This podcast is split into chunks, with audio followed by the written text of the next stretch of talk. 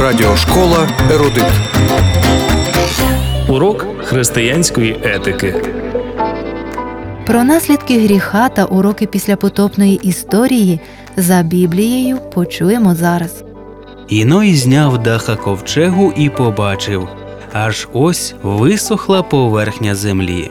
Книга буття, 8 розділ, 13 вірш. Вода піднялася майже на 8 метрів над найвищими горами.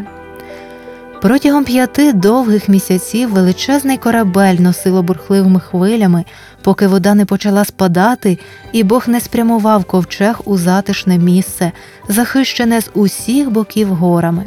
Ной почав терпляче очікувати Божої вказівки залишити їхній притулок.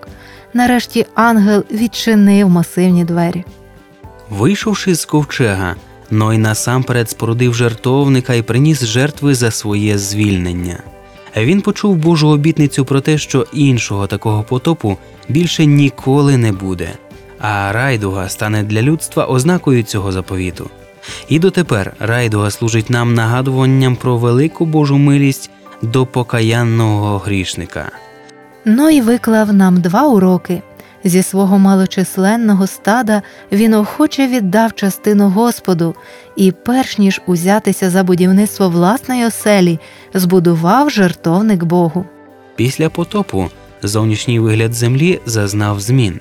Аби сховати тіла людей і тварин, котрі загинули під час потопу, Бог навів на землю сильний вітер, який з величезною силою змітав рештки, ламаючи у деяких місцях навіть вершини дерев та нагромаджуючи дерева, каміння і брили над мертвими тілами.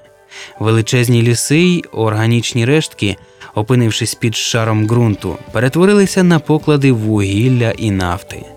Змішування води і вогню у земних надрах призводить до землетрусів та виверження вулканів. Ці жахливі нещастя почастішають безпосередньо перед другим приходом та кінцем світу як ознаки його швидкої загибелі. Наприкінці часу могутні землетруси і виверження вулканів знищать нечастивих, але праведні будуть звільнені від цих жахів, так само як Ной знайшов спасіння в ковчезі. Псалмист каже: Бо Господа, охорону мою Всевишнього, ти вибрав своїм притулком, тебе зло не спіткає.